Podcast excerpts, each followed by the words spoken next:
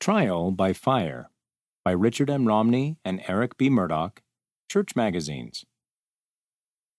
Even when it seems like everything is gone, you still have a lot, say teens who survived the inferno in Paradise, California, USA. I felt like I was in a disaster movie, says Alex V, 18. It was 8:30 in the morning, but the sky above Paradise, California, USA was dark and getting darker. Burning embers fell through the choking, smoke-filled air. Streets were gridlocked. Traffic lights would turn red and green, but no one was paying attention, Alex says. People were screaming and honking, not moving at all. Some of them started driving on the wrong side of the road, and a wall of fire was rapidly moving toward them. Alex called his mother. The trees are exploding, he said. You mean they're on fire? she said. No, they're exploding. They're bursting into flames, the whole tree at once. His dad told him to ditch the car and meet the family in a restaurant parking lot about two and a half miles away where he was waiting with his truck. Alex has severe asthma and he didn't have his inhaler, but he pulled over, said a quick prayer, and abandoned the car. When I started running, he remembers, I immediately felt safe. He ran until he met up with his family and eventually they escaped from the fire. That was on November 8, 2018, Looking back today, Alex sees blessings that weren't obvious at the time. He had clear cell phone reception in areas that usually don't receive service.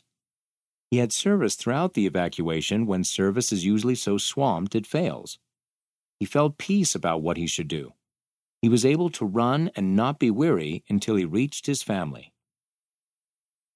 Like Alex, other Latter day Saint teens who survived the destructive wildfire can now offer perspective on how they were actually blessed that day and in the days to follow. By looking beyond what they lost, they can also see what they've gained. Returning to the burned out batting cage where he used to practice with his friends, Alex shows off one of the new uniforms donated to the Paradise High School baseball team. After the fire, he says, Many of the team members moved away, and we didn't even have a field to practice on. Those who remained, however, rebuilt the team and were still able to complete the season.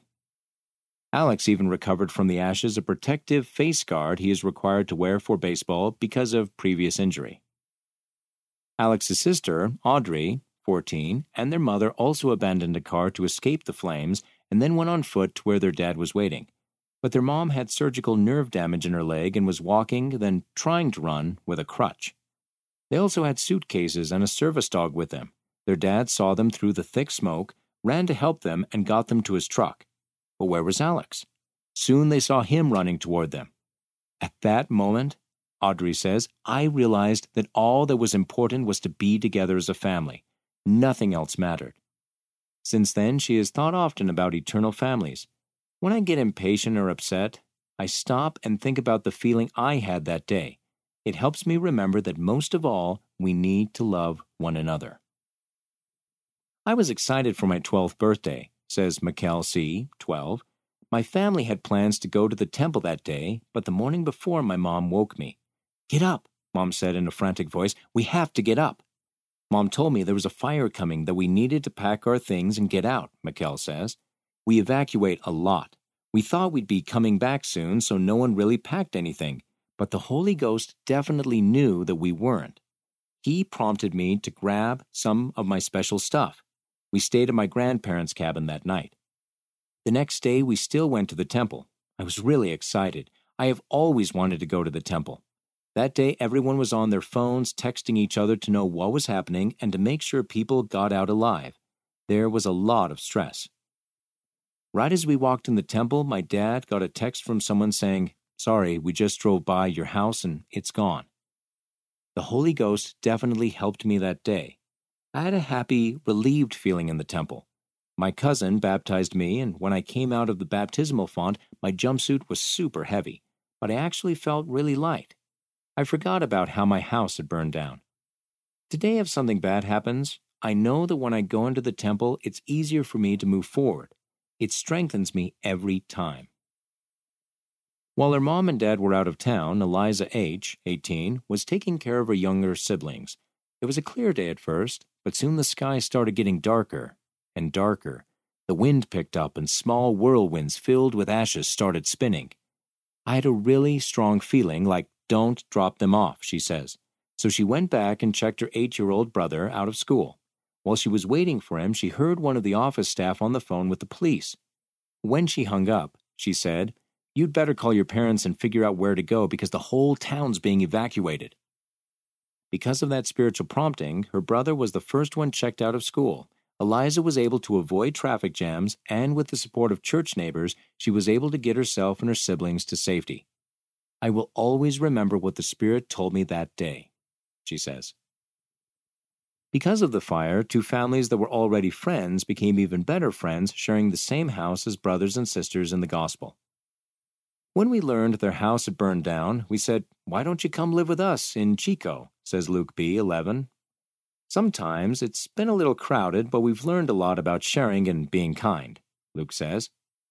Grady B. 14 says, When we have home evening together, I always try to share a scripture that has helped me understand how faith can help us get through trials.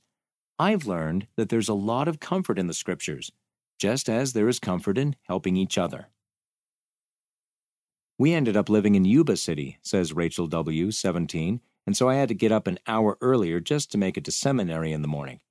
Maybe it's because of that little sacrifice to get there, but I've noticed that since the fire, I love seminary even more. My day is always better, and I like being with all the Paradise kids again. It's amazing to see how everyone's testimony has been strengthened after the fire. Grandma and Grandpa live in Oregon, so we went up there for a while and stayed with them says Billy A., 14. I was impressed by how kind people were to us while we were there. Now I'm back here and I can see the community starting to rise from the ashes. It's great to see how when people get thrown together, they do their best to help each other. It reminds us that we're all children of God. Two months after the fire, President Russell M. Nelson visited the area and gave this counsel. There are challenges, but with faith, keeping the commandments and knowing that God's in charge, all will be well in the long run. Your hope, your joy, and your future will all be shaped by your faith in God and by your faith in the Lord Jesus Christ. To those who remain faithful despite loss, the Lord promised to give unto them beauty for ashes, the oil of joy for mourning, the garment of praise for the spirit of heaviness, that they might be called trees of righteousness the planting of the Lord, that he might be glorified. Isaiah chapter 61, verse 3. End of the article Trial by Fire by Richard M. Romney and Eric B. Murdoch, Church Magazines. Read by Casey Wayman.